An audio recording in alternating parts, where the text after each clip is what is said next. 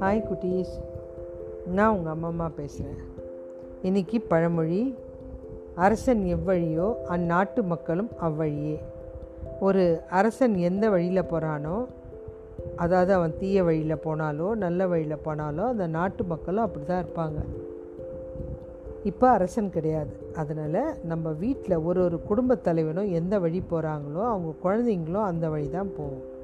அதனால் நம்ம நடக்கிறது பார்த்து பக்குவமாக நடக்கணும். ஓகே குட்டீஸ் கதைக்கு வருவோம். ஒரு பெரிய காடு. அந்த காட்டில் ஒரு சிங்கம். அது பார்க்குற மிருகம்லாம் அடித்து சாப்பிட்றோம் ரொம்ப கம்பீரமாக இருக்கும். அப்படி போதுன்னா பத்து மாடு இருந்தாலும் பத்து மாடியும் அடிச்சிடும். இது அந்த மிருகங்களுக்கு ரொம்ப அதிர்ச்சியை கொடுத்துருச்சு. இது என்னடா இது? ஏதோ ஒரு மாடு அடிச்சதுன்னா நம்மலாம் பொழைச்சோன்னு நினைக்கலாம். பத்து மாடு அடிக்குது பத்து மான் இருந்தால் பத்து மான் அடிக்குது. இப்படி நம்ம உயிருக்கு உத்தவ உத்தரவாதம் இல்லாமல் இருக்க என்ன பண்ணுறது அப்படின்னு நமக்கு சாட்சியாக யாராவது பேசினா நல்லா இருக்குமே. நமக்கு பக்கபலமாக இருக்குமே அப்படின்ட்டு ஒரு யானையை போய் பார்க்குறாங்க. இந்த மாதிரி யானை எங்களுக்கு நீ கொஞ்சம் உதவி பண்ணு. நீ ரொம்ப வருஷம் இருக்க இந்த காட்டில். எங்களுக்கு வந்து ஏதாவது உதவி பண்ணு. இந்த மாதிரி எங்களெல்லாம் அடித்து அடித்து சாப்பிட்டுருது. நாங்கள் வெளியில் வரக்கூட எங்களுக்கு பயமாக இருக்குது உடனே யானை சொல்லுது நான் பேசுகிறேன் அப்படின்ட்டு போயிட்டு சிங்கம் கொஞ்சம் நில்லு. என்னது? என்ன நிற்க சொல்கிறேன் நீ யார்? அப்படின்னு கேட்குது இல்லை நான் உங்கள்கிட்ட கொஞ்சம் பேசணும். நான் உங்கள்கிட்ட பேச தயாராக இல்லை. அவ்வளோ தைரியம் ஏந்திருக்க வந்து பேசுறதுக்கு. கொஞ்சம் கேள. நீ பாட்டினி இருக்கிற மிருகெல்லாம் அடித்து சாப்பிட்டீன்னா நாளைக்கு உனக்கே உணவு இருக்காது. நீ அப்புறம் இன்னொரு காட்டுக்கு போக முடியுமா? அந்த காட்டில் ஒரு சிங்கம் இருக்கும் இல்லையா? அப்படின்னு சிங்கம் அப்போ என்ன பண்ணணும் அப்படின்னு கேட்குது நான் சொல்கிறத கேளு. உனக்கு என்ன உணவோ நாங்கள் அமுச்சிடுறோம் தினம். இங்கே இந்த ம இந்த பாவம் மிருகங்களை யாரையும் கஷ்டப்படுத்தாத அப்படின்னு. சரி சரி நீ சொல்கிற மாதிரியே நான் கேட்குறேன் ஆனால் எனக்கு தினம் கரெக்டாக வந்து அதெல்லாம் கரெக்டாக வந்துடும் ஒருத்தரும் குறை வைக்க மாட்டோம் அப்படின்னு சொல்லிட்டு பேசி ஒப்பந்தம் பண்ணிக்கிறாங்க. இந்த சிங்கம் போயிட்டு ஒரு குகைக்குள்ளே போய் உட்காந்துக்குது நல்ல வேலை நமக்கும் வயசாகுது.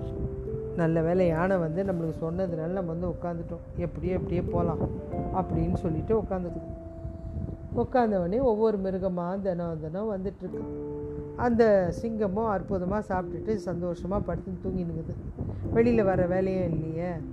அப்போ வந்து ஒரு முயலோட நேரம். நீ தான் இன்றைக்கி போகணும் அப்படின்னு. உடனே அந்த அம்மா அழுவுது. நான் போகணுமா அப்படின்போது அந்த குட்டி முயல் சொல்லுது அம்மா நான் போகிறேன்ட்டு வேணாம் நீங்கள்லாம் வாழ வேண்டியவங்க. நான் பரவாயில்ல உனக்கு அம்மா தானே. இல்லைம்மா என்னை மாதிரி தம்பி தங்கச்சிக்கு நீ வேணும். நான் போகிறேன் அப்படின்னு சொல்லிட்டு அந்த குட்டி மயில் சொல்லுது. வேணாடா கண்ணா நீ போவாத. இல்லை நான் போகிறேன் அப்படின்னு சொல்லுது. உடனே மற்றதெல்லாம் சொல்லுது. ஆமாம்மா எங்களுக்கு நீங்கள் வேணும் அவனா போட்டோம் அப்படின்னு. சரி போ அப்படின்ட்டாங்க முயல் வந்து மெதுவாக வருது. சிங்கம் கேட்குது முயலை பார்த்தோன்னே. என்ன இவ்வளோ நேரம்? அப்படின்னு கேட்குது என்ன ராஜா? யாராருக்கு தானே நான் பயப்படுறது? இப்படி கத்துறீங்களே ஏன்? யாராருக்கு பயந்த? எனக்கு தான் நீ பயந்தாகணும்.